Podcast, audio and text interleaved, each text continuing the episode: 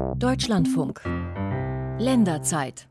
Zur Länderzeit begrüßt Sie Michael Röhl. Schon vor Corona war die Botschaft klar, immer mehr Menschen in Deutschland leben in Armut.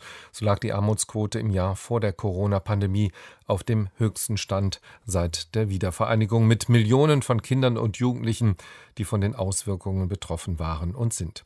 Doch mit der Corona-Krise kamen auch Shut- und Lockdown und damit fielen in vielen Bereichen Arbeitsplätze und Minijobs weg. Ein Verlust, der auch durch das Kurzarbeitergeld vielfach nicht aufgefangen werden konnte, gerade dann, wenn man vorher schon sehr wenig verdient hat. Und so zählen die, die bereits vor Corona von Armut gefährdet waren, zu den größten Verlierern der Corona-Krise. Wir wollen heute in der Länderzeit über Armut in Corona-Zeiten sprechen. Wie wurde die Armut in Deutschland dadurch, dadurch noch einmal verschärft? Wer sind die betroffenen Gruppen, die besonders gefährdet sind? Gibt es regionale Unterschiede? und welche gesellschaftliche Unterstützung brauchen Menschen, die von der Pandemie sozial besonders betroffen sind. Rufen Sie uns an, gerne auch anonym oder schreiben Sie uns, wie erleben Sie die wachsende Armut in Deutschland, wo sehen Sie die Ursachen? Und hat die Politik die Betroffenen im Blick mit entsprechenden Hilfsangeboten. Die kostenfreie Telefonnummer 00800 4464 4464, noch einmal 00800 4464 4464 und unsere Mailanschrift lautet länderzeit.deutschlandfunk.de. Gerne mit Ihrer Telefonnummer, denn dann haben wir auch die Chance, Sie zurückzurufen. Meine Gäste heute Morgen, wie immer in diesen Zeiten zugeschaltet. Anja Stamann ist bei uns, die Senatorin für Soziales, Jugend, Integration und Sport der Freien Hansestadt Bremen. Frau Stamann, guten Morgen erstmal. Guten Morgen. Schön, dass Sie mit dabei sind. Ebenfalls mit dabei ist die Professorin Bettina Kohlrausch, wissenschaftliche Direktorin des Wirtschafts- und Sozialwissenschaftlichen Instituts der Hans-Böckler-Stiftung. Frau Professor Kohlrausch, guten Morgen auch Ihnen. Guten Morgen. Und Dr. Ulrich Schneider, der Hauptgeschäftsführer des Paritätischen Gesamtverbandes. Herr Schneider, guten Morgen. Schönen guten Morgen. Ähm, Herr Schneider, Ende November hat der Paritätische Wohlfahrtsverband seinen jährlichen Armutsbericht vorgelegt. Ein Bericht, der für viele Schlagzeilen gesorgt hat und die Lage vor Corona beschreibt, nämlich im Jahre 2019. Vielleicht nehmen wir das mal als Basis auch für die Sendung heute. Wie stand es um die Armut auch bereits vor Corona in Deutschland? Also sie war leider auf einem Höchststand. Äh, wir hatten eine Armutsquote von 15,9 Prozent. Das heißt, etwa 13,2 Millionen Menschen in Deutschland hatten ein so niedriges Einkommen, dass man davon sprechen muss, dass sie einfach abgehängt sind, dass sie nicht mithalten können und dass sie massiv ausgegrenzt werden dadurch. Das war die Situation vor Corona. Es, ist, es divergiert also sehr unterschiedliches bundesweit. Wir haben einen sehr wohlhabenden Süden, Bayern, Baden-Württemberg. Da hat man dann eine Situation, dass äh, gerade mal in Anführungsstrichen jeder Zehnte von Armut betroffen ist. Und das geht dann eben hoch äh, bis übers Ruhrgebiet. Da ist es dann jeder Fünfte oder sogar Bremen, wo es dann jeder und jede Vierte ist, die von Armut betroffen ist. Das war die Situation vor Corona und es wird sich jetzt in Corona mit Sicherheit nicht verbessert haben. Hm, darüber werden wir ja gleich auch ausführlich in, in dieser Sendung reden. Sie haben die regionalen Unterschiede schon angesprochen, Süd, Nord. Welche Gruppen sind es aus Ihrer Sicht, die besonders von Armut betroffen sind, die besonders gefährdet sind? Ja, besonders gefährdet sind nach wie vor Menschen, äh, die arbeitslos sind. Da haben wir eine Armutsbetroffenheit, die liegt bei über 60 Prozent. Aber, und äh, das bekümmert vor allen Dingen, sind nach wie vor Alleinerziehende, meist Frauen über 40 Prozent, das muss man vorstellen. Fast Regelfall für Alleinerziehende ist Armut. 40 Prozent, aber auch kinderreiche Familien sind mit über 30 Prozent betroffen. Das heißt, wir sehen schon hier, da, von denen arbeiten ja die meisten. Wir haben ein massives Problem beim Kinderlastenausgleich. Und dann natürlich Menschen ohne hinreichende Bildungsabschluss, wo wir auch eine ja, äh, eine Gefährdung haben, die liegt bei über 30 Prozent. Aber lassen Sie mich eines anfügen, auch wenn es dadurch jetzt kompliziert zu werden scheint. Äh, wenn man sich die Gruppe anschaut, das, das ist ganz wichtig für die richtigen Maßnahmen. Wer sind denn diese 13 Millionen Armen? Dann darf man jetzt nicht den Irrtum unterliegen, das seien alles Alleinerziehende und Kinderreiche äh, und Arbeitslose. Das ist dann wieder nicht so, denn wenn man sich die 13 Millionen genau anschaut, da sind, dann müssen wir schon feststellen, zwei Drittel von denen sind erwerbstätig oder in Rente. Und nur acht Prozent der Armen sind tatsächlich arbeitslos. Also auch dies muss man dann zur Kenntnis nehmen. Ist statistisch ein bisschen komplex, mhm. aber ist leider so. Denn wenn wir sagen, 40 Prozent der Alleinerziehenden sind betroffen, dann sind die sehr stark gefährdet. Aber es heißt ja nicht, dass in Deutschland so viele Alleinerziehende insgesamt sind, dass sie die Gruppe der Armen dann dominieren mhm. wird. Das Frau, ist nicht der Punkt. Frau Kohlrausch, nun ist der Begriff Armutsgefährdung, der Begriff Armutsquote schon auch gefallen. Äh, vielleicht äh, macht es Sinn, auch aus wissenschaftlicher Sicht einmal äh, darzustellen, was sich hinter diesen Begriffen auch verbirgt und in der Folge natürlich, wer in Deutschland tatsächlich als arm gilt. Genau, als arm gelten Leute und Personen, denen weniger als 60 Prozent des mittleren Nettoeinkommens zur Verfügung stehen.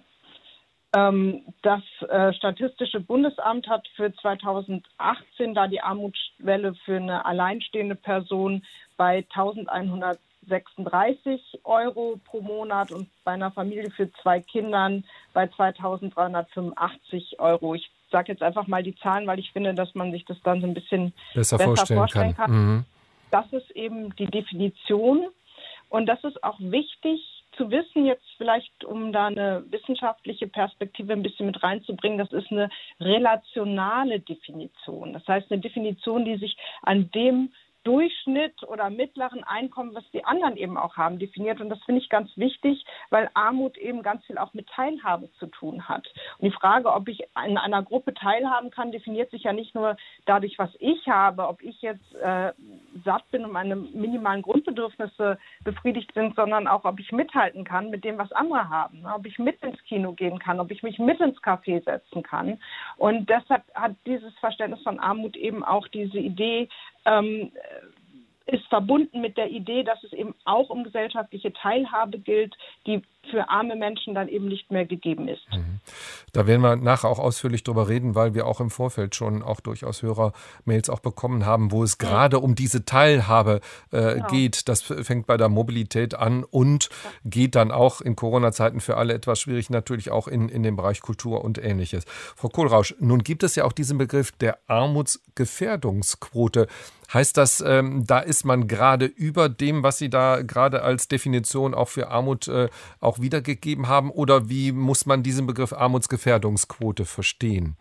Naja, es ist ja äh, gefährdet, ist man ja in arm zu sein oder weil, also das ist natürlich ähm, nicht, man, also oder Exklusion und Ausschluss aus der Gesellschaft ist ja äh, kein Prozess, der, der einfach von jetzt auf gleich passiert. Also man geht irgendwie ähm, äh, man, man übersteigt eine gewisse Schwelle und dann ist man plötzlich arm, sondern das sind natürlich, ist verbunden mit bestimmten Risikolagen und hängt eben, ist letztlich auch ein Prozess der Ausgrenzung, hängt natürlich auch mit der Frage zusammen, wie die Arbeits, äh, wie, wie zum Beispiel Mietpreise sind, also hängt eben auch von den spezifischen ähm, Bedingungen, in denen Menschen sich befinden, ähm, ab und darauf bezieht sich letztlich dieser Begriff. Mhm.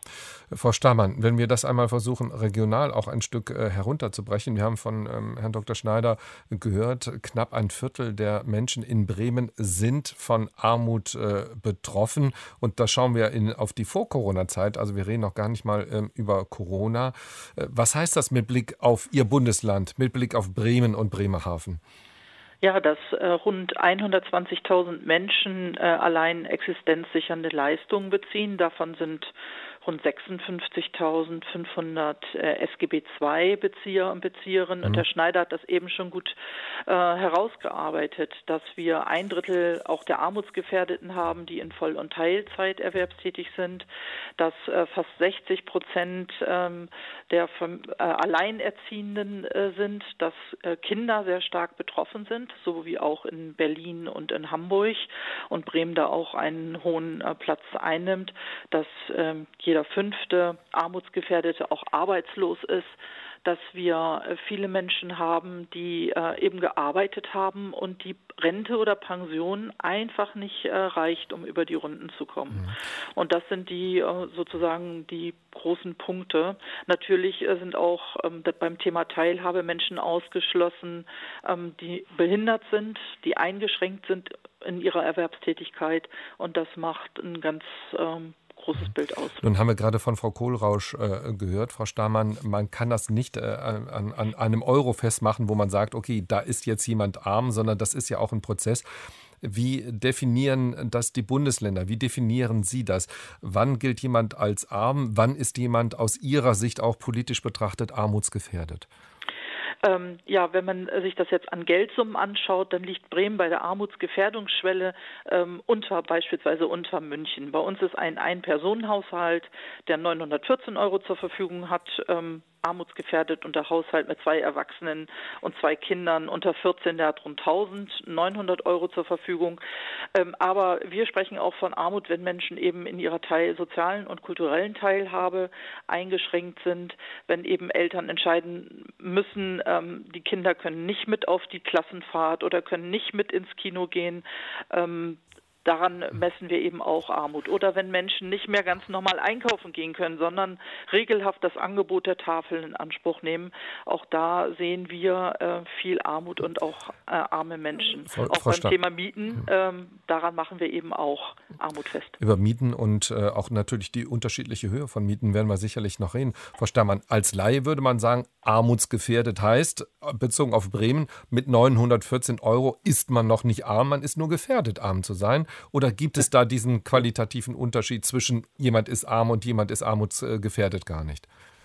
Äh, doch, den, den gibt es auch. Ähm, also wir sehen, dass man eben mit den, dass die Regelsätze sind zu niedrig bemessen. Das ist ja das Grundproblem, dass Hartz IV nicht ausreicht, um über die Runden zu kommen. Und ähm, daher sind die Grenzen auch äh, zum Teil fließend. Aber wir sehen äh, da äh, große Einschränkungen für Menschen, um den Alltag bestreiten zu können. Mhm. Darf ich eine Bemerkung zum Thema armutsgefährdet machen? Gerne ich halte diesen Begriff wirklich äh, für, für absolut unsinnig. Äh, wenn man also sagt, sagen wir mal, ab 900 Euro oder 1150 Euro ist ein Single armutsgefährdet, also alles, was drunter liegt, dann ist auch der, der überhaupt kein Geld hat oder nur 10 Euro im Monat hat, der ist nach dieser Definition lediglich armutsgefährdet. Und da würde sagt, der gesunde Menschenverstand sagt, nein, der ist arm. Selbst obdachlose Menschen mit einem geringen Einkommen sind nach dieser Definition lediglich armutsgefährdet. Also dieser Begriff ist wirklich eine Unsitte, finde ich, äh, mit dem da operiert wird. Man soll die Dinge doch beim Namen nennen. Steht man dazu und sagt, aus meiner Sicht ist dieser Mensch arm, der darunter liegt, oder hat ein hohes Risiko, arm zu sein. Äh, und wahrscheinlich ist er es. Oder sagt man, nein, er ist lediglich gefährdet. Aber das ist, glaube ich, eine, wirklich ein, ein, politischer Kampfbegriff mittlerweile geworden. Ja, vor allen Dingen aus Laiensicht, Herr Schneider, dann auch sehr schwer zu unterscheiden. Äh, das ja. muss man an dieser Stelle eben auch sagen. Äh, Frau Stamann, Sie sind als Politikerin in Bremen, in Bremerhaven sicherlich auch vor Ort. Vielleicht können Sie es für uns auch noch mal ein Stück konkreter auch machen. Was heißt es aus Ihrer Sicht in Deutschland, in Bremen arm zu sein? Wie leben die Men Menschen? Welche Wohnungen können sie sich leisten? Woran können sie gesellschaftlich noch teilnehmen, nicht mehr teilnehmen? Mhm. Also äh, das führt eben dazu, äh, wenn wir es jetzt mal in Familien mit Kindern festmachen, ähm, dass äh, Kinder ohne warme Mahlzeit, ähm, dass sie praktisch die warme Mahlzeit in der Schule bekommen müssen, weil das zu Hause nicht stattfindet, dass Kinder eingeschränkt sind bei der Beschaffung auch ähm, von Lernmaterialien, von Freizeitangeboten, dass auch an Kleidung das natürlich festgemacht werden kann und an das, was ich sag mal, an Aufwachsen von Kindern Kindern in Familien mit Geld ähm, sich deutlich da unterscheidet. Also ähm, da sind der Kinobesuch ist da die Ausnahme. Wir haben deshalb auch in Bremen einen Bremen-Pass eingeführt für die Nutzung von Kultureinrichtungen und auch für Teilhabe in Vereinen und beim Musikunterricht, weil wir festgestellt haben, dass es da einen Mangel gibt. Auch in der Mobilität sind Menschen mit wenig Geld äh, dann eingeschränkt, was uns dazu gebracht hat, ein Sozialticket in Bremen auf den Weg zu bringen. Und ähm, wir haben das kostenlose Mittagessen in Kindergärten und Ganztagsschulen schon seit mehreren Jahren für Kinder aus einkommensschwachen äh, Familien. Mhm. Und wir erleben das, dass wir eben zunehmend Angebote haben wie die Tafel oder diese Umengel, die sich um Wohnungslose kümmern, die vermehrt angesteuert werden, aber eben auch schon nicht mehr nur von wohnungslosen Menschen, sondern wir sehen da einfach auch eine verdeckte und verschämte Armut, die auch Herr Schneider immer in seinen Berichten beschreibt, dass die Armut einfach schon in der Mitte der Gesellschaft angekommen ist. Frau Stammann, nun hat der Schneider ja auch die regionalen Unterschiede, die geografischen angesprochen, das Nord-Süd-Gefälle angesprochen oder Süd-Nord-Gefälle angesprochen. Ähm, warum Bremen absoluter Spitzenreiter mit äh, knapp 25 Prozent der Menschen in Bremen, die von Armut betroffen sind. Haben Sie eine, eine Erklärung dafür? Ja, also das ist schon ein bisschen paradox, weil Bremen und Bremerhaven sind ja zwei Städte, die äh, von Niedersachsen umgeben sind, keine Inseln, aber ein äh, sind Stadt ist ein Stadtstaat und wir haben in der in den Städten eben Menschen mit äh, niedrigen Einkommen, Menschen, die sich eben ähm, in diesen niedrigen Einkommenssituationen befinden, in den prekären Arbeitsverhältnissen und im Umland ähm, da ziehen eben Familien auch hin mit Geld. Das heißt, wir haben hohe Einpendler Pendlerquoten. Wir haben ein reiches, reicheres äh, Umfeld.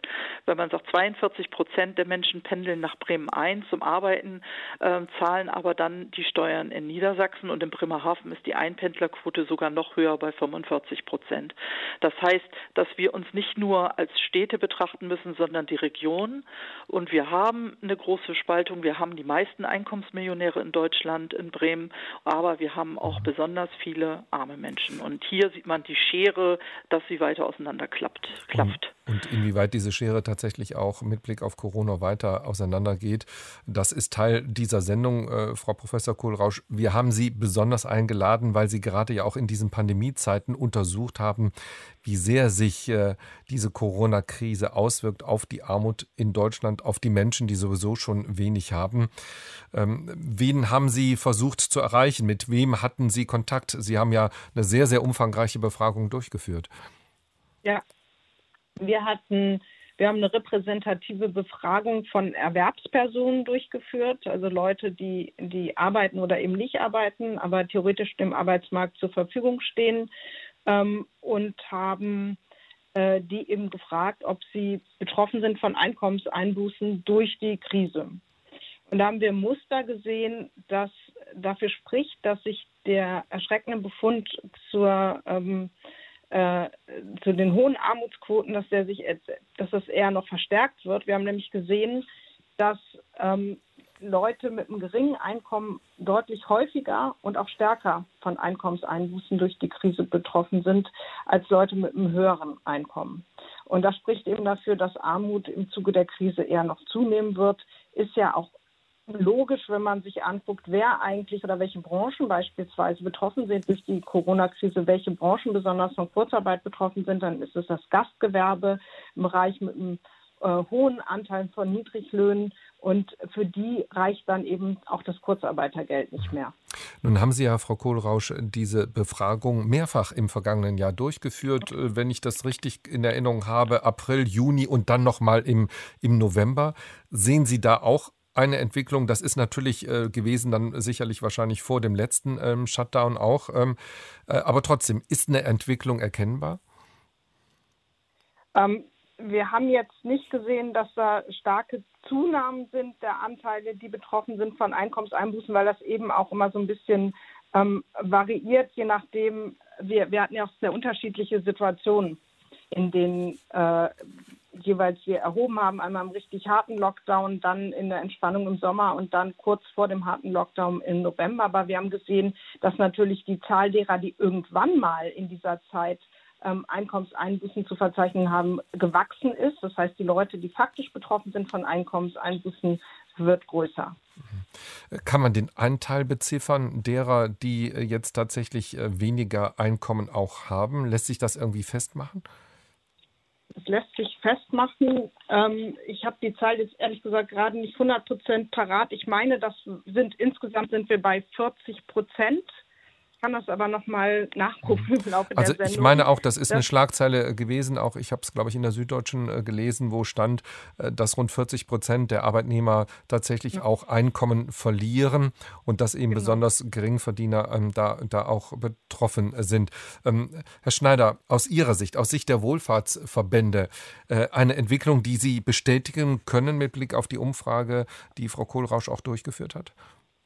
Ja, absolut. Äh, wenn man sich anschaut, während dieser Corona-Zeit sind in Deutschland rund 450.000 Arbeitsplätze verloren gegangen. Die sind weg. Äh, und wer war da betroffen? Äh, Frau Kurisch hat es ja ganz richtig beschrieben. Es waren die, die ohnehin wenig hatten. Also die Minijobber hatten, das waren viele Studenten waren da drunter, viele alte Menschen, die sich was dazu verdienten, waren da drunter. Die verloren als erste ihren Jobs, gefolgt von den Leiharbeitern und dann der ganze Gastronomiebereich. Und wenn man sich anschaut, auch Kurzarbeitergeld hilft natürlich, aber diese wir hatten zu Hochzeiten sechs Millionen Menschen äh, in Kurzarbeit, jetzt sind es noch rund 1,6 Millionen, aber die haben halt nicht mehr ihr volles Einkommen, sondern nur noch jeweils dann 67 oder 87 Prozent. Das sind Einbußen. Das das können wir so bestätigen. Wir kriegen das auch mit natürlich jetzt bei der, ich habe gestern noch, haben wir noch gesprochen mit dem äh, Präsidenten der Tafeln in Deutschland, der auch sagte, es kommt eine neue Klientel. Es waren vorher vor allen Dingen alte Menschen und jetzt wir werden die Menschen, die dort Hilfe suchen, nämlich Nahrungsmittel suchen, werden immer jünger. Viele Solo-Selbstständige, die jetzt äh, kein Einkommen mehr haben darunter. Also wir bekommen das tatsächlich und hautnah mit. Wir werden, äh, Herr Schneider, nach den Nachrichten mit dem Vorsitzenden des Landesverbandes der Tafeln in Nordrhein-Westfalen reden und werden uns das auch von ihm noch mal ein bisschen genauer schildern lassen. Gesellschaftlich, äh, gesellschaftliche Herausforderungen, das wachsende Armutsrisiko in Deutschland. Unser Thema bis halb zwölf in der Länderzeit. Und Sie können anrufen, kostenfrei für Sie 00800 4464 4464 oder Sie schreiben uns eine Mail und zwar an länderzeit.deutschlandfunk.de und ich habe es eben schon gesagt, gerne auch mit Ihrer Telefonnummer, denn dann haben wir auch eine Chance, Sie zurückzumelden, zurückzurufen und wir melden uns, so ist es richtig, wieder mit der Länderzeit nach den Nachrichten.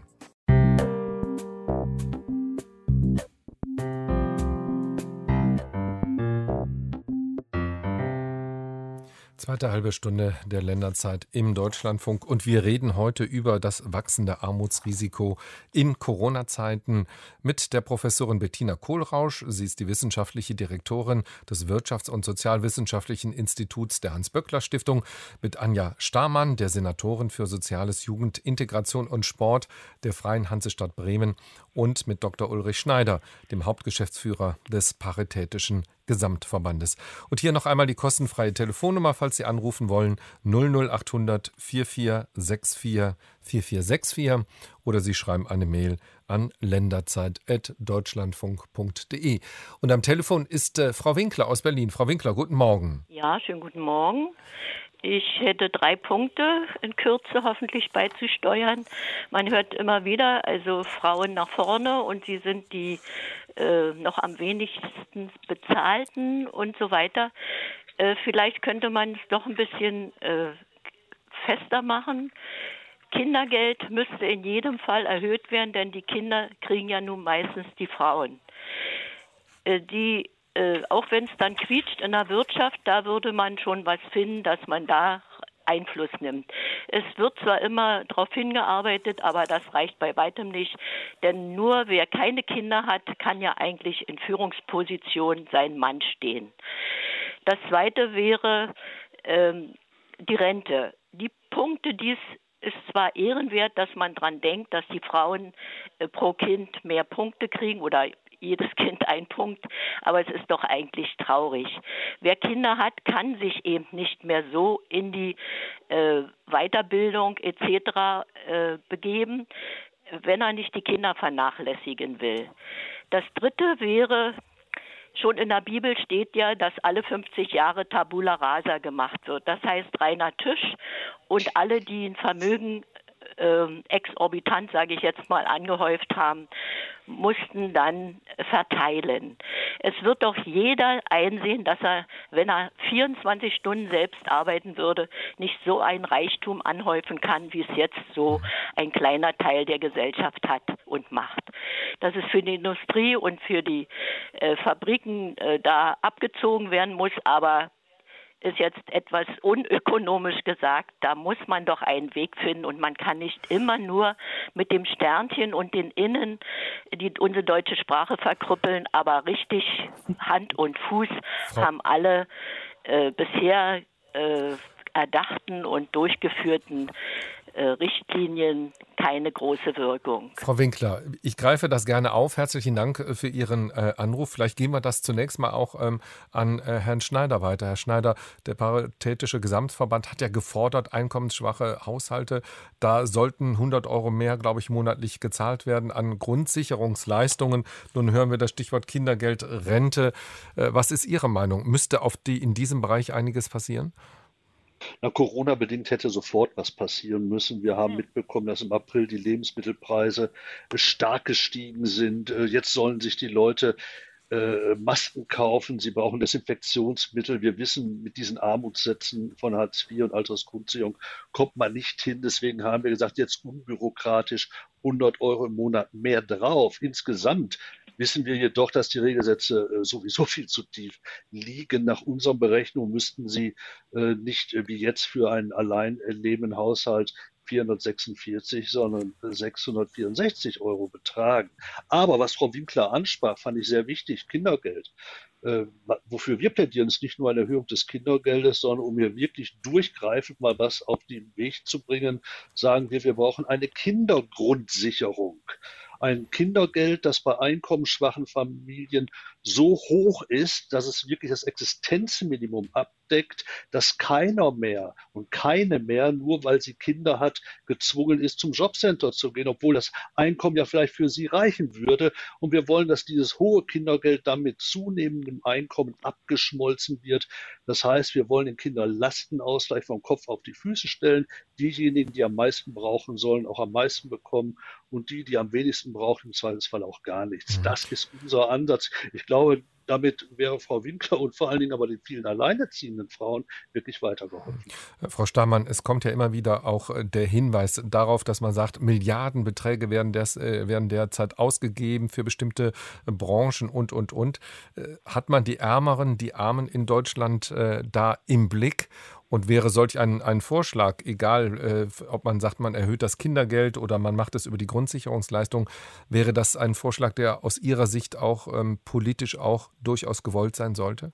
Ja, ich finde das absolut richtig. Also ich hatte schon den Eindruck, dass die Bundesregierung ganz stark die Wirtschaft im Blick hat, aber die Menschen, äh, die über wenig Geld verfügen und die gesellschaftlich abgehängt sind, nicht im Blick hat.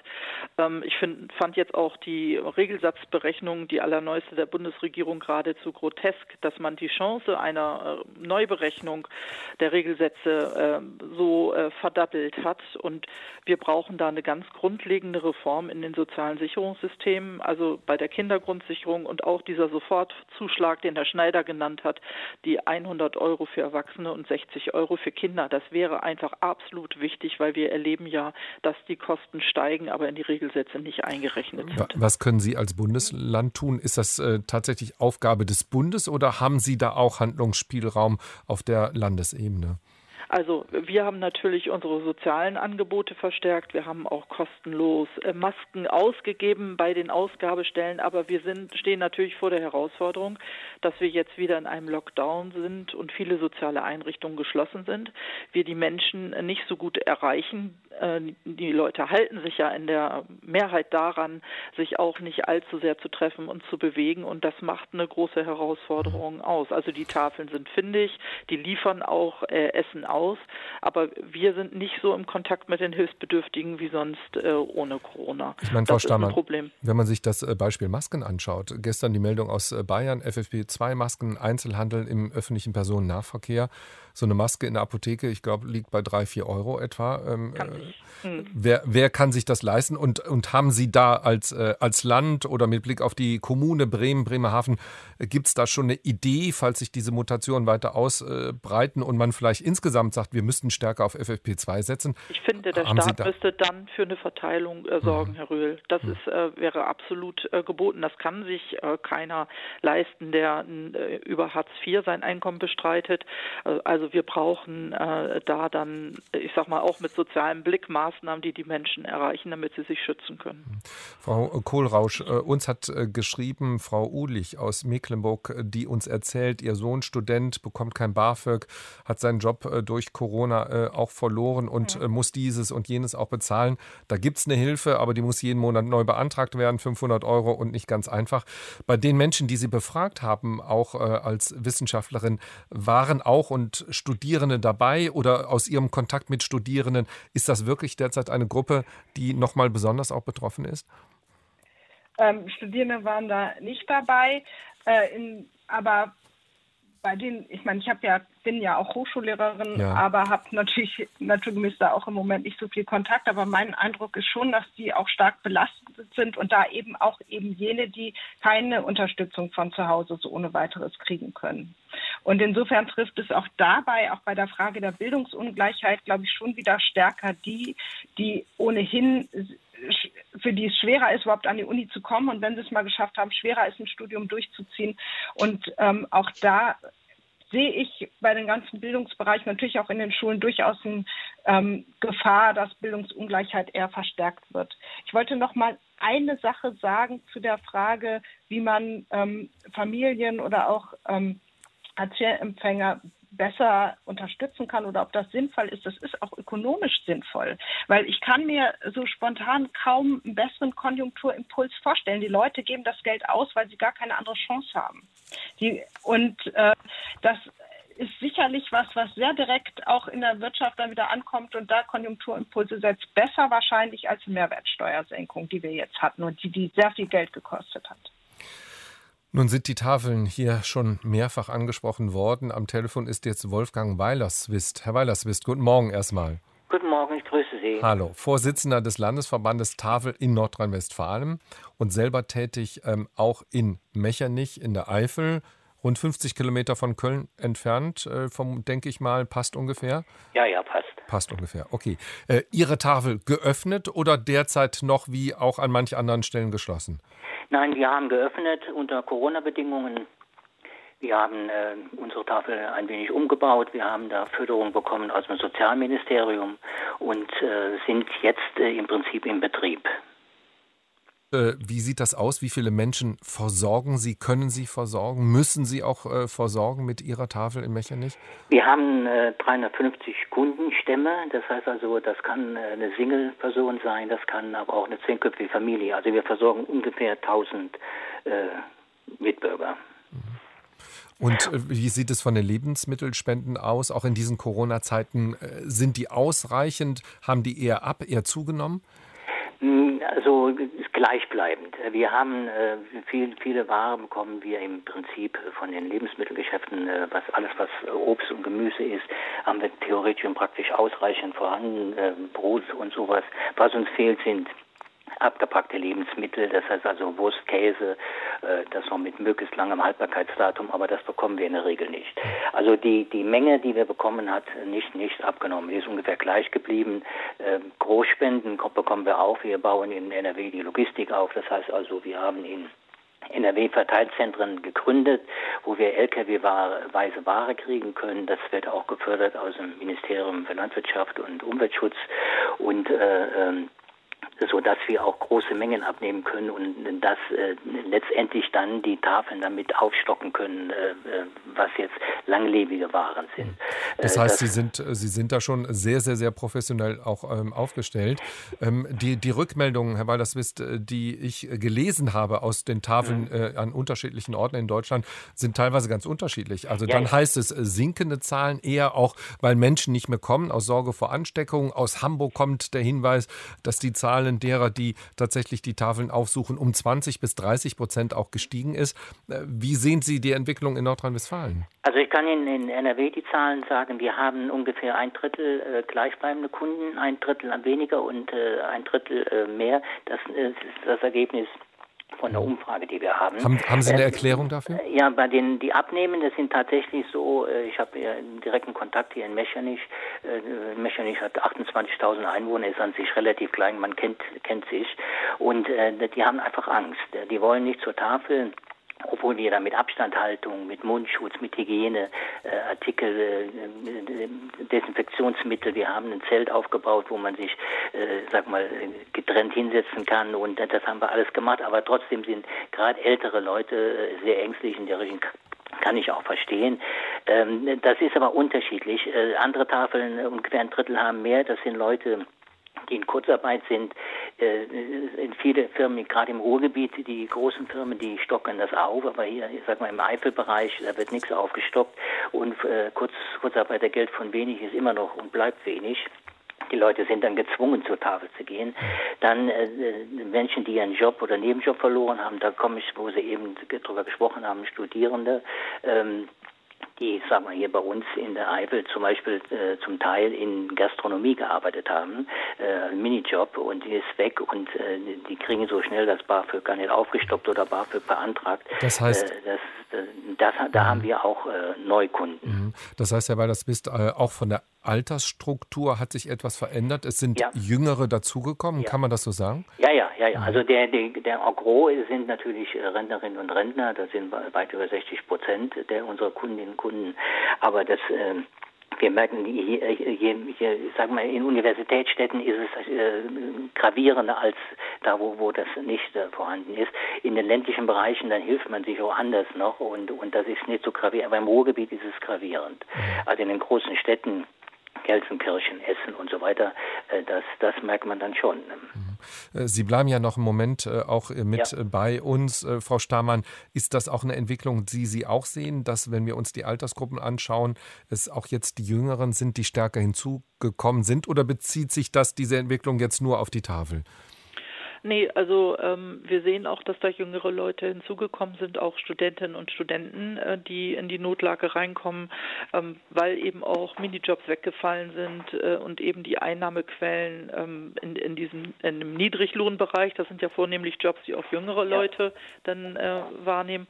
Und ähm, dass ältere Leute wegbleiben, auch auf, aus Angst, sich anzustecken, solange es noch keine Impfung gibt, das ist auch das, was ich äh, gehört habe und auch selber gesehen habe. Und dass wir natürlich auch viele Ehrenamtliche haben in der Altersgruppe, die Angst hat, sich zu infizieren, ähm, das ist natürlich auch eine Herausforderung in den ganzen Hilfsangeboten, die wir jetzt schultern müssen zusammen. Herr Weilerswist, nun ist es ja natürlich in erster Linie geht es darum, auch dort Lebensmittel zu bekommen, weil oft das Geld auch, äh, auch nicht reicht. Aber die Tafeln waren und sind ja auch immer ein Ort, wo, wo Begegnung möglich war, wo, Menschen, die vielleicht gerade auch im Alter sich auch ein Stück einsam äh, gefühlt haben und fühlen, äh, doch nochmal äh, ein, ein Gespräch und ein Gesprächsangebot auch gefunden haben. Wie gehen Sie damit in Corona-Zeiten um? Mit diesem Wunsch und Bedürfnis auch vieler Menschen? Ja, das ist ein Problem, das wir noch gar nicht so richtig erfassen. Ich, ich sage es mal so ein Beispiel aus der Praxis. Äh, viele von unseren Kundinnen hier in Mechernich äh, kamen schon zwei, drei Stunden vor der Ausgabe, äh, Ausgabetermin, haben sich, wir haben da Bänke aufgestellt und Tische, gibt es ein Tässchen Kaffee, dann konnten sie sich unterhalten. Für viele in, äh, war das das einzige Gespräch, was sie so in der Woche hatten. Und dann äh, natürlich das Gespräch noch mit unseren Leuten, mit unseren Helferinnen und Helfern. Das ist alles äh, so gut wie auf Null gegangen. ne? Das ist äh, diese, dieses, ähm, das ist äh, ein Eingriff in, in die in sozialen Kontakte. Das ist so gravierend. Dann, dann, das können wir noch gar nicht ermessen. Ähm, ähm, was wir dann mit der Einsamkeit dieser Leute machen ne? und, und wie das auf diese Leute auch, wie sich das auswirkt, was das äh, für Folgeschäden hat. Einsamkeit ist das Schlimmste, was, was man haben kann im Alter. Und äh, das fällt komplett weg. Das ist leider Gottes ist das nicht machbar. Zum Beispiel auch die Mittagstische, Seniorencafés und sowas, was wir da alles hatten. Das ist alles mehr oder weniger auf Null gefahren. Ne? Und das, äh, das ist irgendwas, was ich noch gar nicht bemessen kann, äh, was das für Auswirkungen hat. Herr Schneider, ähm, nun spüren wir alle ja am eigenen Leib, was es bedeutet, seine Kontakte zu reduzieren, äh, vielleicht auf digitale Wege äh, dann auch zu, zu konzentrieren. Nun sind viele Menschen, äh, die wenig Geld haben, die armutsgefährdet sind, die arm sind, äh, haben kleine Wohnungen, waren vorher schon, wie wir das auch von einer Hörerin gehört haben, auch haben sich eher außen vor gefühlt, auch was Kontakte betrifft, was Kommunikations- und Beteiligungsmöglichkeiten betrifft. Hat das in Corona-Zeiten nochmal ganz, ganz dramatisch zugenommen aus Ihrer Sicht? hat, hat auf jeden Fall zugenommen. Ähm, es ist ja so, dass ärmere Menschen und auch ärmere äh, Kinder und Jugendliche haben nicht die digitale Ausstattung, äh, die notwendig ist, um auch bei Lockdown-Bedingungen äh, soziale Kontakte aufrechtzuerhalten. Das wird zwar immer so gesagt, die haben doch alle ein Handy, die haben alle ein Smartphone. Ja, aber mal, mal anschauen, was die da für Dinge haben. Äh, erstmal haben sie nicht alle und zweitens, äh, da- das sind dann wirklich, wirklich sehr alte Modelle. Da klappt der Akku nicht mehr. Dann müssen die immer mit den Prepaid-Karten, die Dinger sind immer leer und müssen immer sich irgendwo ein WLAN suchen, damit sie überhaupt überhaupt irgendwo reinkommen. Das heißt mit anderen Worten, da wird immer was schön gemalt, was die alles hätten, was definitiv nicht stimmt. Und gerade jetzt, wo es darum geht, auch das Schuljahr immer stärker digital arbeitet, heißt das natürlich, dass äh, hier Familien, arme Familien völlig hinten runterfallen. Also ich habe auch schon jetzt erlebt äh, oder Berichte äh, berichtet bekommen von Familien, da ist dann wirklich ein uralt Computer in einem ganzen Haushalt. Mit diesem uralt Computer soll dann die Mutter Heimarbeit machen, sollen drei Kinder äh, schulisch bedient werden irgendwie. Und wie mir die Mutter dann sagte, wenn es ja nur drei Kinder wären, ging es ja noch, aber ich habe insgesamt zehn Lehrer zu versorgen, die alle was wollen. Also mit anderen Worten, äh, wenn dann die Technik auch nicht mal da ist, wie man sie braucht und die Wohnverhältnisse nicht da sind, dass man wirklich beengt auf zwei, drei Wohnungen mit mehreren Personen zubringen muss, nie die Ruhe findet, äh, die man hat, dann heißt das für diese Familie und für diese Kinder, sie sind wirklich brutal abgehängt und deswegen haben wir auch schon gesagt, für viele ist dieses Schuljahr und auch das Studierendenjahr, was sie haben, ein verlorenes. Und wir haben gesagt, warum jetzt nicht das Kindergeld wieder um ein Jahr verlängern in Bezugszeiten? Das wäre doch nur gerecht, weil wir wissen genau, äh, viele schaffen es einfach nicht. Wir bekommen die Rückmeldung aus den Schulen, wir haben viel mehr Sitzenbleiber in Anführungsstrichen als sonst. Und auch aus den Universitäten hören wir ja, Praktika finden nicht statt, können nicht stattfinden häufig. Äh, und, und äh, Prüfungssituationen sind außerordentlich schwierig. Deswegen sagen wir, kommt, gebt denen ein weiteres Jahr eine Chance. Ganz wichtig. Aber vielleicht auch ein ganz gutes Wort zu den Tafeln. Äh, deren Arbeit halte ich für absolut wichtig und in jeder Hinsicht unterstützenswert. Aber ich glaube, und da wird Herr Weiderswiss der, mit Sicherheit der gleichen Ansicht sein wie ich, es dürfte in Deutschland aber keiner darauf angewiesen sein. Das, das stimmt. Genau. Ja. Ich denke, da, darüber mhm. gibt es wahrscheinlich hier äh, in dieser Runde der Gäste durchaus auch Einigkeit. Ich möchte ganz gerne noch auch vor den Nachrichten Herrn Habel mit in die Runde auch, äh, auch nehmen.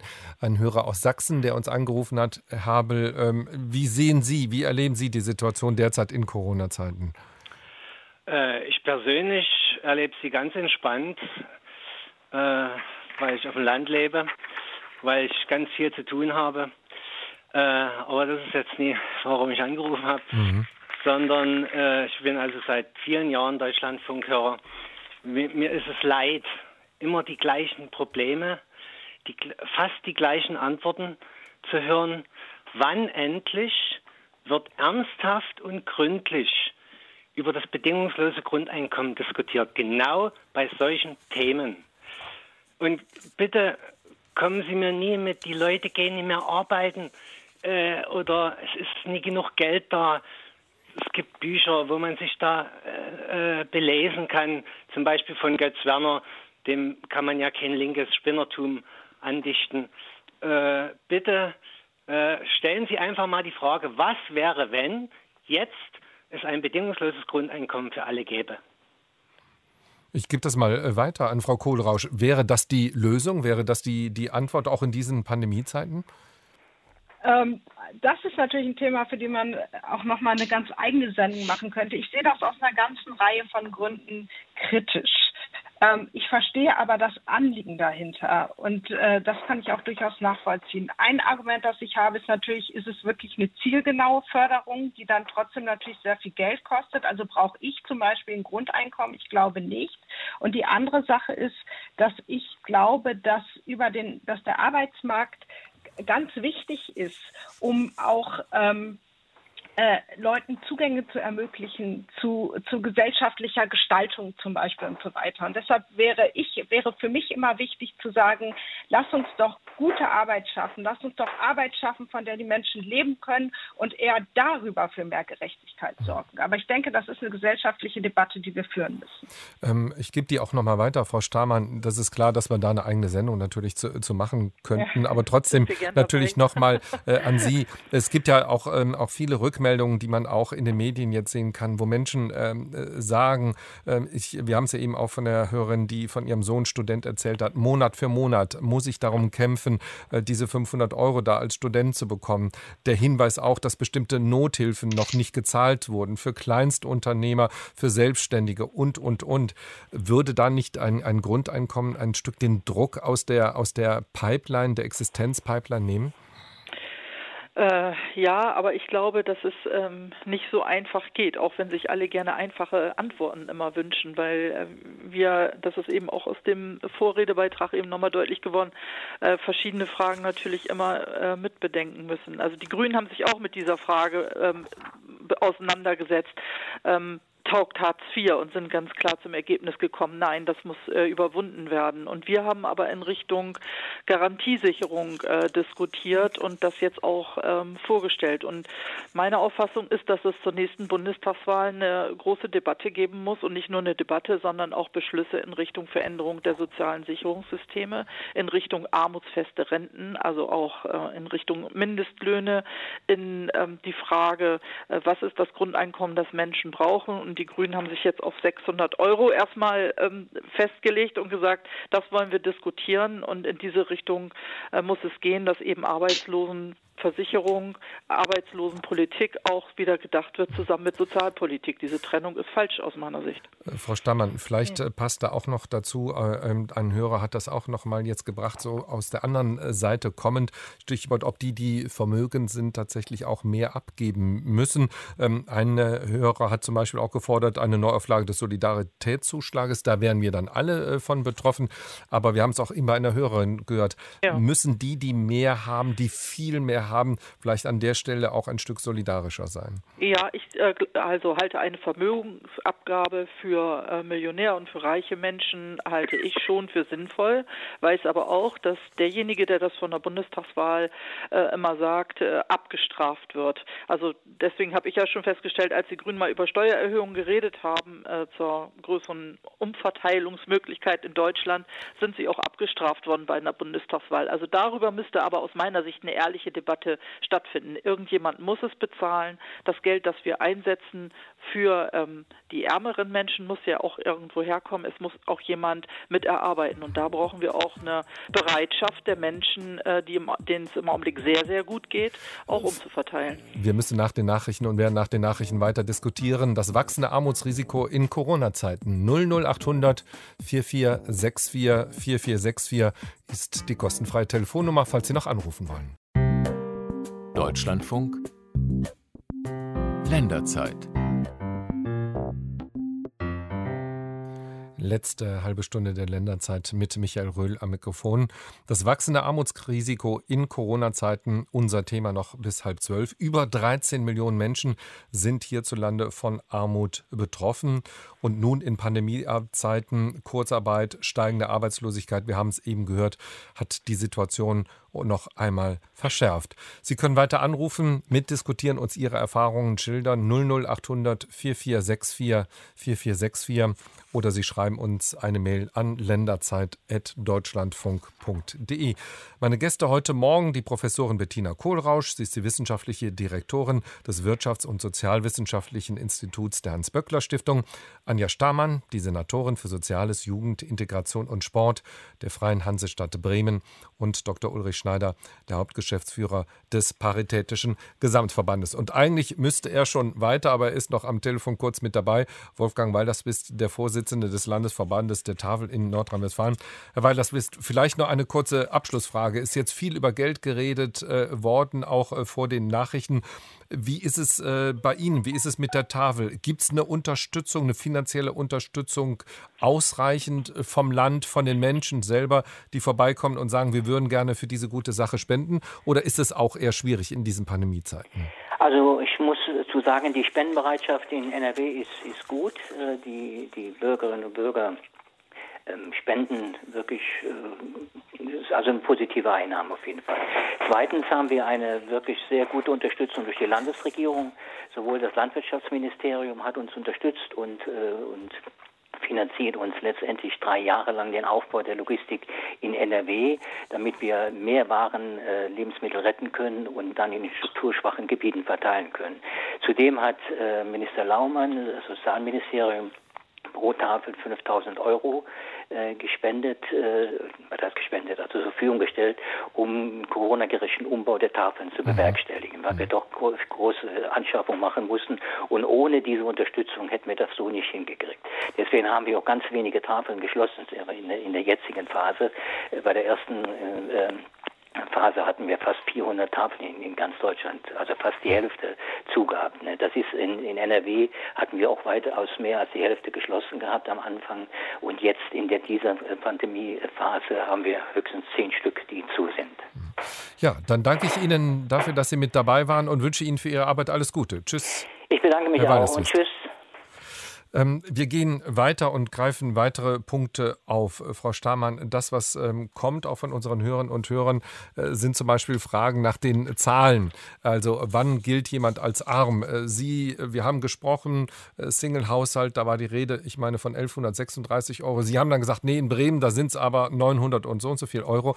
Ähm, schwankt das auch zwischen den Bundesländern? Gibt es da Unterschiede oder gibt es da bundesweit doch eine feste Zahl, wo man sagt, vierköpfige Familie, so viel viel Geld, ähm, Single so viel Geld und ab dann gilt man als arm oder zumindest als armutsgefährdet. Es gibt einen Bundesdurchschnittswert, aber es gibt eben auch die regionalen Ausprägungen und das hängt davon ab von den Lebenshaltungskosten und von den Mieten, die zu zahlen mhm. sind. Und damit erklären sich dann auch die Bremer Zahlen, weil die Menschen in Bremen weniger äh, Miete bezahlen oder weniger Geld fürs Wohnen aufwenden müssen als beispielsweise in München, wo es ja teilweise auch äh, schier unbezahlbar ist. Und auch hier schildern die Leute ja, dass Mieten wirklich immer einen größeren Einfluss einen größeren Anteil ihres Einkommens verschlingen. Das heißt, wenn Sie sagen, rund 900, etwas über 900 Euro für einen Single-Haushalt, da ist die Miete mit dabei, da ist alles mit drin. Also davon muss man im Monat leben, Wohnung bezahlen und tatsächlich auskommen. Mhm. mhm okay. Ähm, eine weitere Frage, die gekommen ist, vielleicht auch, äh, auch an Sie, wo ein Hartz-IV-Empfänger sagt, dass er es skandalös findet, dass äh, es keine weitere Unterstützung gegeben hat. Die Ärmsten werden gerade und erneut auch ignoriert. Da sind, ist die Rede von diesen 100 Euro, über die wir eben schon mal gesprochen haben, als Einmalzahlung. Das wäre wirklich ein, ein sehr positives Zeichen auch gewesen. Ähm, ist da irgendwie noch etwas zu erwarten? Ähm, gerade dann, wenn vielleicht auch dieser Lockdown auch über den 31. Januar hinausgeht, eine Sorge, die einige Hörer auch haben und Hörerinnen, dass man vielleicht auch die Ärmeren dann in den Blick nimmt? Oder sehen Sie das, Frau Stamann, eher skeptisch? Also die Länder haben ja vereinzelt schon ihre Stimme erhoben in Richtung Bundesregierung, sind aber nicht gehört worden. Aber ich denke, dass äh, da dies auch nochmal Thema werden muss im Bundesrat. Und äh, wir würden das auch nochmal einbringen über die Runden, die unser Ministerpräsident äh, dann bestreitet mit der, mit der Kanzlerin. Ich finde, diese Frage muss von der Bundespolitik äh, auch aufgegriffen werden, genauso wie das Thema Gesundheit. Herr Schneider, sind Sie da optimistisch, äh, dass man die Ärmeren da vielleicht auch, wenn das jetzt noch, die Kanzlerin hat von acht bis zehn harten Wochen gesprochen, wenn das jetzt noch weitergehen sollte, dass es dann vielleicht doch eine Unterstützung gibt? Nein, optimistisch bin ich überhaupt nicht. Aber ich, ich finde find es gut, wenn Bremen und andere Länder es auf die Tagesordnung bringen, wenn sie Druck machen. Vielleicht haben wir ja Glück, was mich so wenig optimistisch stimmt. Äh, das, die Bundesregierung hatte es ja in der Hand bei den jetzigen Regelsatzberechnungen, die mhm. wurden ja erst im November verabschiedet, tatsächlich etwas für die Armen zu tun. Und sie haben es ganz bewusst nicht getan. Sie hatten es auch im Sommer ja in der Hand, äh, als dieses Riesenpaket verabschiedet wurde von zig Milliarden, äh, dieses Konjunkturpaket. Äh, Frau Korosch hat es ja auch schon gerade gesagt, was zu tun für die Armen. Sie wollte es einfach nicht äh, in dieser Koalition. Und das ist das Riesenproblem. Es es gibt keine Bereitschaft, so nehmen wir das wahr mittlerweile, für die Ärmsten tatsächlich Geld zur Verfügung zu stellen. Wir hoffen, wenn die Länder jetzt nochmal Druck machen und wenn der Lockdown anhalten sollte, dass man sich dann vielleicht besinnt äh, und endlich, äh, ich, ich sage es mal ganz platt, endlich etwas Herz oder Solidarität zeigt, je mhm. nach Gebietslage. Am Telefon ist äh, unsere nächste Hörerin, das ist Elke St. Paul. Guten Morgen aus Berlin. Ja, guten Morgen. Ähm, ich habe eigentlich gar nicht so viel, so viel beizutragen. Also ich finde es auch ungerecht. Ich finde, fände es auch wichtig, dass äh, an die Armen in dieser Gesellschaft auch mehr gedacht wird. Aber was mich viel mehr umtreibt, ist, dass durch die äh, Corona-Krise deutlich geworden ist, was unsere Wirtschaftsform ähm, äh, überhaupt äh, bedeutet und äh, dass ich denke, dass äh, wir viel mehr in Frage stellen müssten und überdenken müssten, äh, wie wir leben und wie wir leben wollen. Und äh, ich hatte angerufen, weil ich mir einfach wünsche, dass vom Deutschlandfunk auch so eine Debatte angestoßen wird, ähm, ob äh, die Verteilung, so wie sie in unserer Gesellschaft läuft, ähm, ob wir das so wollen. Es hat eine gigantische Umverteilung stattgefunden in den letzten Jahrzehnten. Man sieht es in den Städten, man sieht es äh, äh, an, dem, an der Zunahme von Armut äh, weltweit. Und äh, da muss was passieren. Und ich mhm. denke, es gibt Ansätze mh, hm, von Herrn Piketty oder was auch der Deutschlandfunk in Essay und Diskurs, Henk Reffrath, also äh, wo man mal Debatten darüber führen könnte, ganz unideologisch, wirklich sachlich. Was gibt es für Alternativen, um die immensen Ressourcen, die wir haben, so zu verteilen, dass es so eine Form von Armut nicht geben muss. Danke, das danke. würde ich mir wünschen. Ja, danke für den Vorschlag äh, und der Wunsch ist äh, angekommen und äh, den kann ich auch gerne weitergeben. Frau Kohlrausch, ich glaube, Sie sind da für uns die richtige Ansprechpartnerin. Wir haben ja schon gesprochen über die Schere zwischen Arm und Reich, die immer weiter auch auseinandergeht. Brauchen wir eine andere Verteilung des Vermögens in, in Deutschland und ist sowas überhaupt realistisch, jenseits einer wissenschaftlichen Debatte so etwas anzugehen? Das halte ich für durchaus realistisch. Ähm, ich halte es übrigens auch deshalb für realistisch, weil wir auch gefragt haben, ähm, worüber machen Sie sich Sorgen? Und es machen sich 90 Prozent der Befragten Sorgen um den sozialen Zusammenhalt. Es machen sich 87 Prozent der Befragten Sorgen um die Entwicklung der sozialen Ungleichheit. Und deshalb gibt es ganz offensichtlich eine ganz breite Bereitschaft in der Bevölkerung, ähm, dagegen was zu unternehmen. Es geht ja allerdings, glaube ich, nicht nur, es geht auch um die Verteilung von Vermögen, es geht aber auch um eine, gerechte Löhne und ein gerechtes Einkommen. Und ich finde auch, dass die äh, Corona-Krise uns gezeigt hat, wo wir da einfach als auf dem Arbeitsmarkt im Sozialsystem Schwächen haben. Und eine Schwäche, die uns jetzt auch eben einfach auf die Füße fällt, ist dieser riesige Niedriglohnsektor. Es werden einfach zu niedrige Löhne gezahlt. Und wenn man eh schon sehr, sehr wenig verdient und dann davon irgendwie 67 Prozent bekommt oder von mir aus auch 80, dann reicht das eben einfach nicht mehr. Und für diese Leute funktioniert das Sozialsystem in der Corona-Krise nicht, während es für andere Leute durchaus funktioniert. Das möchte ich auch einmal kurz betonen. Der Sozialstaat funktioniert für viele Menschen. Das finde ich wichtig, weil es auch zeigt, wir haben noch Strukturen, auf die wir zurückgreifen können. Und die müssen wir auch stärken. Wir müssen die ausbauen. Das können wir aus der Krise lernen. Ähm, so dass ich schon glaube, dass es ähm, eine große Bereitschaft gibt, ähm, über eine gerechtere Verteilung von Löhnen und auch von Vermögen nachzudenken und entsprechende Politik auch zu gestalten. Hm. Nun ist es die eine Seite, Frau Kohlrausch, zu sagen, wir brauchen Löhne und von Hörerseite kommt, Hörerinnenseite kommt, wir brauchen Renten, von denen Menschen tatsächlich auch leben können. Äh, das ist ja nochmal was anderes, als wenn man sagt, äh, es gibt einen ganz, ganz kleinen Teil in Deutschland, der ein Drittel und mehr. Äh, des Vermögens auch ja. tatsächlich auch besitzt. Kann das auf Dauer der richtige Weg sein und wo sich dieses Vermögen ja auch immer weiter, auch in den letzten Jahren auch angesammelt und, und angehäuft hat?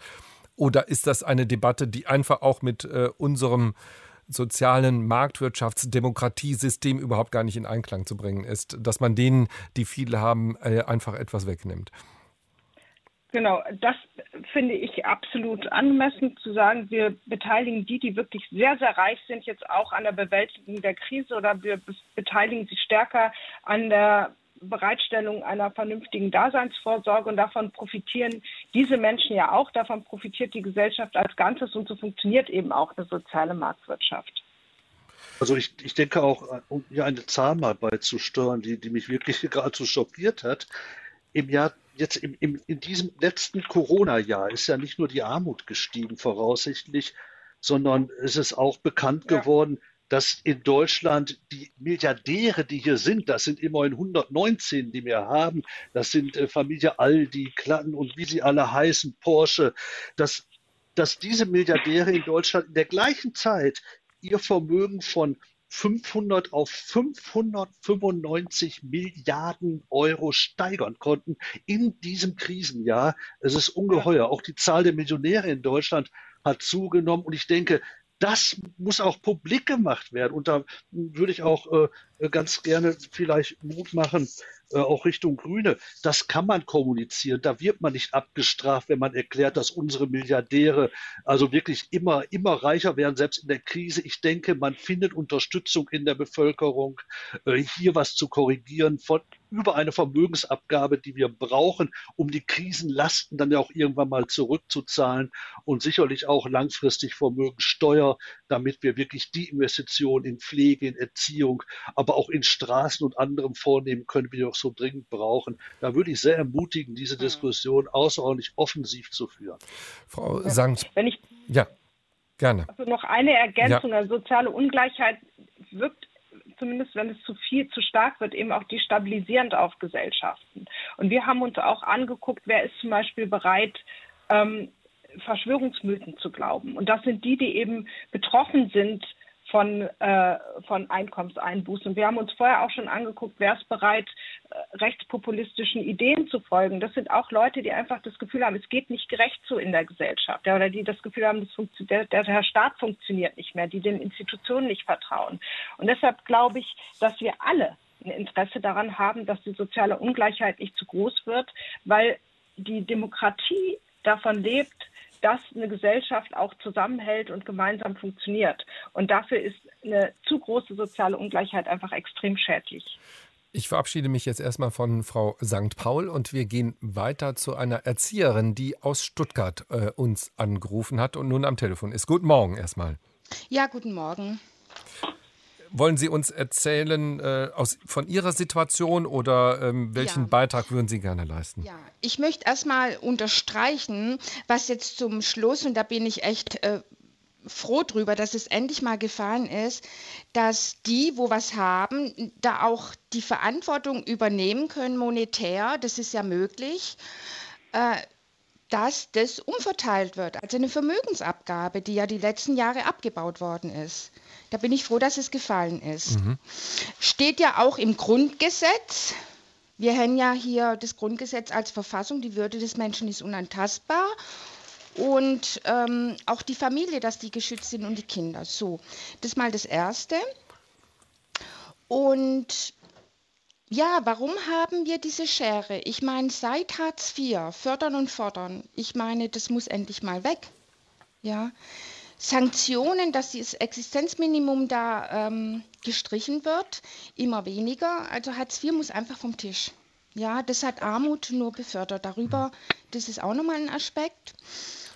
Und wir können es ja so machen. Ähm, ich gebe den Aspekt, ich gebe den Aspekt gerade ja. mal äh, kurz weiter und dann können Sie ja vielleicht noch mal überlegen, äh, welcher äh, Punkt äh, für Sie noch wichtig ist. Frau Stamann, äh, Hartz IV muss weg, äh, fördern und fordern, haben wir gerade gehört. Funktioniert nicht. Ähm, wie, wie ist es aus Ihrer Sicht? Funktioniert das nicht oder gibt es Alternativen aus Ihrer Sicht?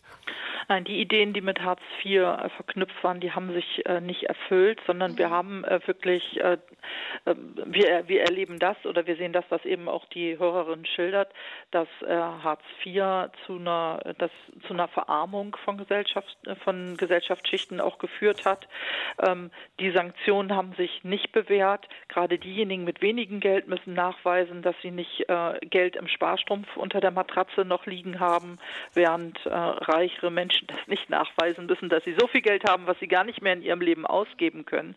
Also wir sagen, ähm, dass man eine grundlegende Reform braucht äh, in Richtung eben einer Garantiesicherung. Und äh, Herrn Schneiders Mut machen habe ich gehört. Wir sind ja auch die Grünen, wir sind eine mutige Partei. Also wir werden, äh, wenn, wenn wir gut abschneiden bei einer Bundestagswahl, egal mit wem, darüber sprechen, dass wir da ran müssen. Das muss geändert werden und auch das Thema Kindergrundsicherung. Das haben jetzt die Länder im Rahmen der ASMK rauf und runter diskutiert. Das muss jetzt bundespolitisch angegangen werden. Wir brauchen da eine, eine, eine große Gemeinsamkeit aller Parteien, das Thema Armut in Deutschland zu beenden und die Instrumente liegen zum Großteil beim Bund. In den Ländern können wir praktisch das wichtige Thema Teilhabe schultern, aber wir brauchen da unbedingt eine Bundesregierung, die den Mut hat, Armut auch durch entsprechende Gesetze entgegenzutreten. Vielleicht nochmal die Frage an äh, unsere Hörerin aus, aus Stuttgart. Gibt es noch einen weiteren Punkt, den Sie gern ansprechen würden? Ähm, ja, Bitte. Also ich möchte auch darüber eine Reflexion, warum Hartz IV da nicht äh, funktioniert hat. Ja, es braucht eine Reflexion, damit man aus den Fehlern lernt in der Politik.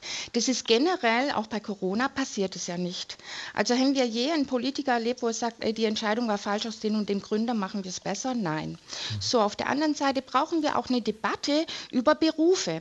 Berufe werden bewertet mit dem, was man ihnen zahlt. Ja, und alle Berufe, die die Menschen angeht, Lehrer, Erzieher, Krankenschwester, was weiß ich, die müssen das ist wenig. Und alle Berufe, die irgendwie mit Internet zu tun hat, was weiß ich, ein Konzern, Manager und sonst was, da brauchen wir eine Debatte. Warum ist ein Beruf mehr wert als der andere? Wir brauchen alle.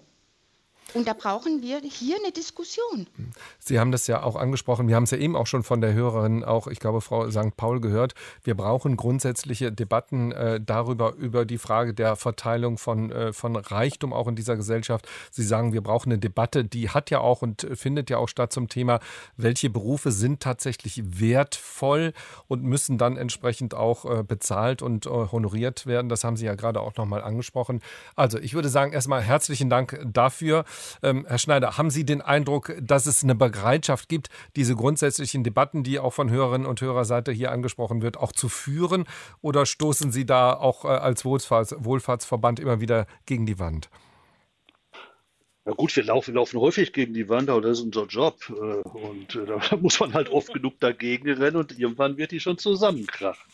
Also das ist unsere Aufgabe. Deswegen können wir uns diesen Debatten nicht entziehen. Und ich bin ja auch froh, hier am Tisch jetzt, äh, dem virtuellen, sind wir offensichtlich auch einer Meinung. Wir kommen um die Umverteilungsfrage nicht herum, müssen grundsätzlich in der Tat über Entlohnungen sprechen. Frau Kurausch hat es ja auch schon angesprochen. Die ganzen am Menschen arbeitenden Dienstleistungsberufe, Pflege, Erziehung und so weiter sind unterdurchschnittlich bezahlt. Das, das bedarf einer Grundsatzdebatte über Wertigkeiten. Und ich will auch einen weiteren Punkt hinzusetzen, wenn wir über Grundsatzdebatten sprechen, nämlich die Debatte, wie wir eigentlich mit armen Menschen, welche Haltung wir dann in den Tag mhm. legen, umgehen. Also Hartz IV ist deshalb gescheitert und ist deshalb kaum reformierbar, sondern nur zu überwinden, weil es so weil es vom Menschen ausgeht, als ein Mensch, der faul ist, dem, dem muss man Beine machen, Misstrauenskultur von oben bis unten, Drangsalierung. Und das muss in der Tat überwunden werden durch eine sehr grundsätzliche Debatte. Ich will da auch nicht verheimlichen oder auch mal Lob jetzt auch aussprechen. Letzte Woche haben die Grünen dazu in der Tat einen außerordentlich guten Vorschlag gemacht. Abschaffung der Sanktionen, armutsvermeidende Regelsätze. Und ich glaube, wenn man in die Richtung jetzt sehr grundsätzlich diskutiert, kämen wir auch einen Schritt weiter.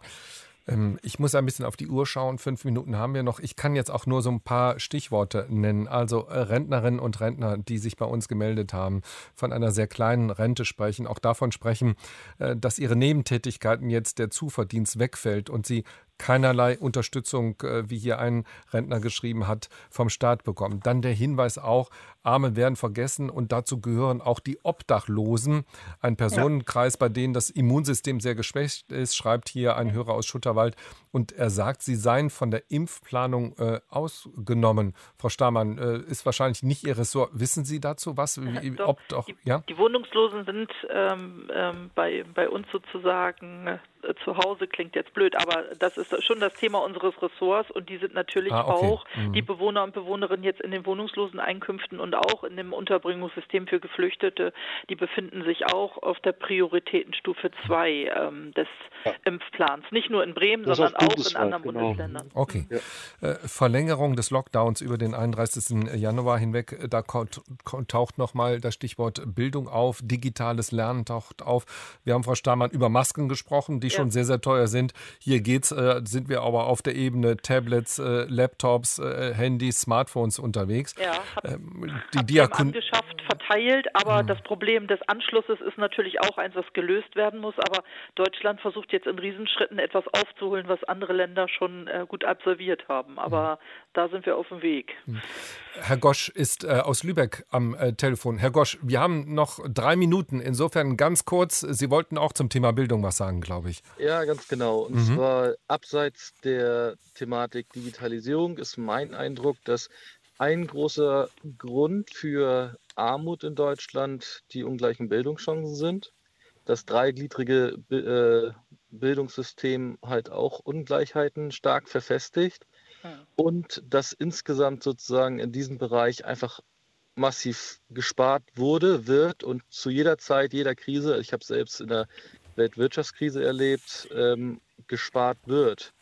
Und gerade halt in meiner früheren Schulzeit, ich hatte nie einen Lehrer, der sozusagen über äh, unter 55 ähm, war.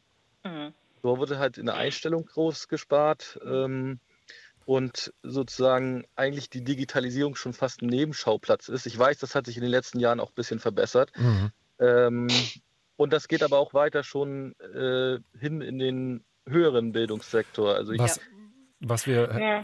Wer wollte dazu was sagen? Äh, Frau ich, ich, kann dazu sagen, dass eine gute Botschaft ist, dass in Bremen der Bildungshaushalt jetzt endlich den Sozialhaushalt von den Ausgaben überholt. Das ist eine gute Botschaft. Und ich finde auch, in diesem Land verschwenden wir zu viele Talente von Kindern und Jugendlichen, die wir stärker fördern müssen. Das ist ein großes Entwicklungsgebiet. Mhm. Frau Kohlauf. Ich würde äh, gerne ganz. Frau Kohlrausch, genau, genau bitte. Also ja, wir haben natürlich Schulsystem, das Bildungsungleichheit schafft. Aber ich warne davor zu sagen, dass die Lösung zur Bekämpfung von Armut Bild, ausschließlich Bildung ist. Also ich bin da beim Paritätischen zu sagen, gegen Armut hilft Geld. Und wir haben eine Situation, in der äh, die, die Anzahl der Armen stetig steigt, während die Anzahl der Bildungsarmen, also Menschen ohne Abschluss, ähm, stabil ist oder leicht rückläufig. Also es wird nicht allein reichen, die Leute gut zu qualifizieren. Ähm, dafür braucht man dann eben auch einen Arbeitsmarkt, äh, wo diese Qualifikationen entsprechend bezahlt werden. Bildung ist wichtig. Wir haben unerträgliche Bildungsungleichheit in Deutschland, aber es ist nicht der alleinige Schlüssel zur Bekämpfung von Armut. Herr Schneider, wir haben noch äh, eine knappe Minute. Stichwort Langzeitfolgen dieser Pandemie, gerade mit Blick auch auf die Ärmeren unserer Gesellschaft. Was sind Ihre Sorgen? Was ist Ihre Hoffnung? Na, die Sorge ist, äh, dass die Armut äh, praktisch zur Gewöhnung wird und dass nicht mal in dieser Krise, wo er sich zeigt, wie verletzlich die Armen sind, aber wie verletzlich auch diese Gesellschaft als Ganze ist, die nötigen äh, Lehren gezogen werden. Das ist meine große Sorge. Meine große Hoffnung ist, dass äh, meine Sorge nicht eintritt. Mit anderen Worten, dass wir genug Vernunft finden, genug Aufklärung finden, auch durch Sendungen wie diese, dass diese Gesellschaft äh, zusammenbleibt und was für die Armen tut. Das nehmen wir als Schlusswort, Herr Schneider. Ich danke Ihnen, äh, Frau Kohlrausch, Frau Stamann und Ihnen, Herrn Schneider, dass Sie mit dabei waren, mitdiskutiert haben. Das wachsende Armutsrisiko in Corona-Zeiten war unser Thema heute in der Länderzeit. Nach den Nachrichten geht es an dieser Stelle weiter mit Umwelt und Verbraucher. Am Mikrofon verabschiedet sich an dieser Stelle Michael Röhl. Ihnen noch einen schönen Tag.